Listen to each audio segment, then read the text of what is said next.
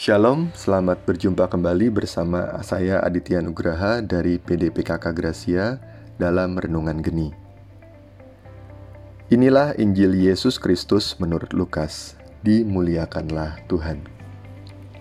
Ketika Yesus masih berbicara, berserulah seorang perempuan dari antara orang banyak dan berkata kepadanya, Berbahagialah ibu yang telah mengandung engkau, dan susu yang telah menyusui engkau tetapi ia berkata, "Yang berbahagia ialah mereka yang mendengarkan firman Allah dan yang memeliharanya."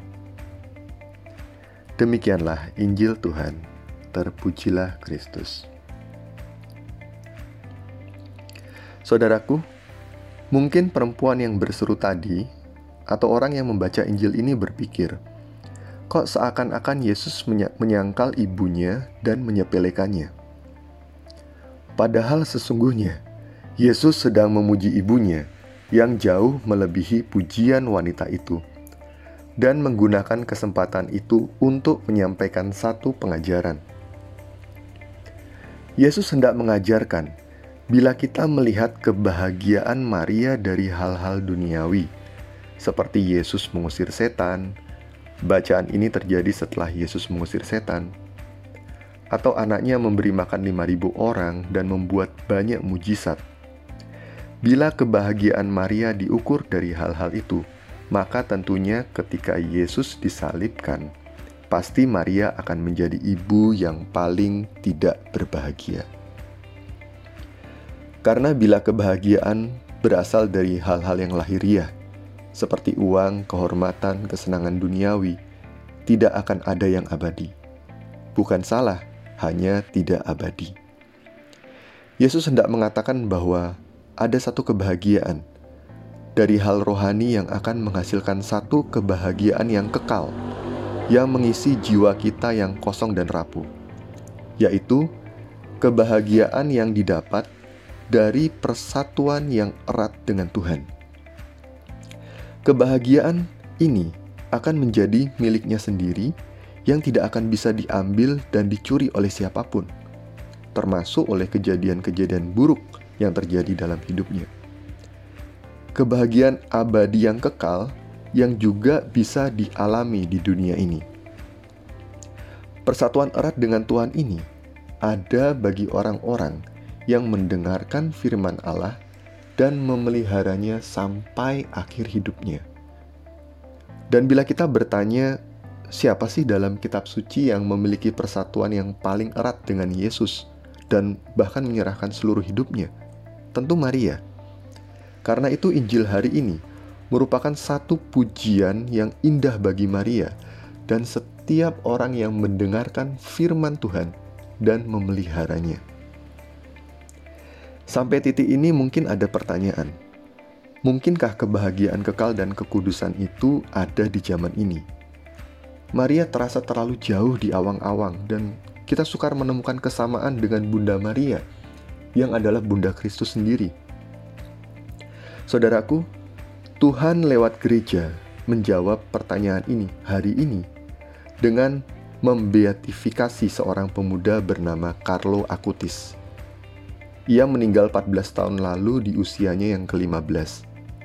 Penampilannya yang seperti pemuda kebanyakan, hidup di zaman teknologi, senang main PlayStation, main bola, programmer, membuat para kaum muda merasa memiliki kesamaan dengannya. Dia pribadi yang sangat mencintai firman Allah dan memeliharanya sampai akhir hidupnya. Buktinya, di saat kematian banyak pelayat terkejut karena pemakamannya banyak dihadiri oleh orang-orang miskin. Di tengah para pelayat ada seorang anak menderita sakit pankreas langka yang membuatnya tidak bisa menelan. Anak ini bertanya pada papahnya, Doa apa yang harus kuminta ayah?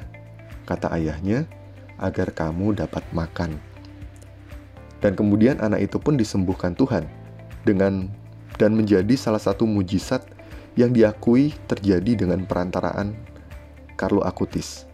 Dan ketika jenazahnya diangkat, lagi-lagi gereja melihat tanda dari Allah. Jenazahnya masih utuh, lengkap dengan organ-organnya. Dan saya rasa bukan satu kebetulan, tanggal beatifikasi seorang Carlo Acutis adalah tanggal 10 Oktober hari ini, di mana Injil ini dibacakan di seluruh gereja di seluruh dunia. Artinya apa? Kebahagiaan kekal bukan sesuatu yang mustahil dan muluk-muluk loh. Itu nyata dan ada dan bisa dicapai. Yang tersulit dan paling mustahil sudah dilakukan Kristus, yaitu bangkit mengalahkan kematian. Contoh yang relatable sudah ada, persamaannya banyak. Ketiga, Roh Kudus penolong sudah hadir, diutus, dan menyertai kita sampai akhir zaman. Sisanya ada pada keputusan kita. Tinggal kita bekerja sama dengan rahmat, mendengarkan firman, dan memeliharanya dalam hidup kita. Jadi, ayo saudaraku, Mari kita berjuang bersama. Anda yang saat ini terpuruk atau jatuh, mari kita bangkit kembali bersama. Anda yang sudah memiliki relasi yang erat dengan Tuhan, mari kita bagikan sukacita ini.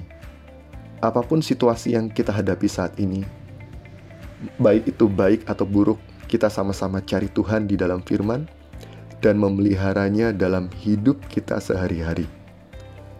Mari kita kejar kekudusan untuk kebahagiaan kekal bersama Tuhan Yesus sendiri. Amin.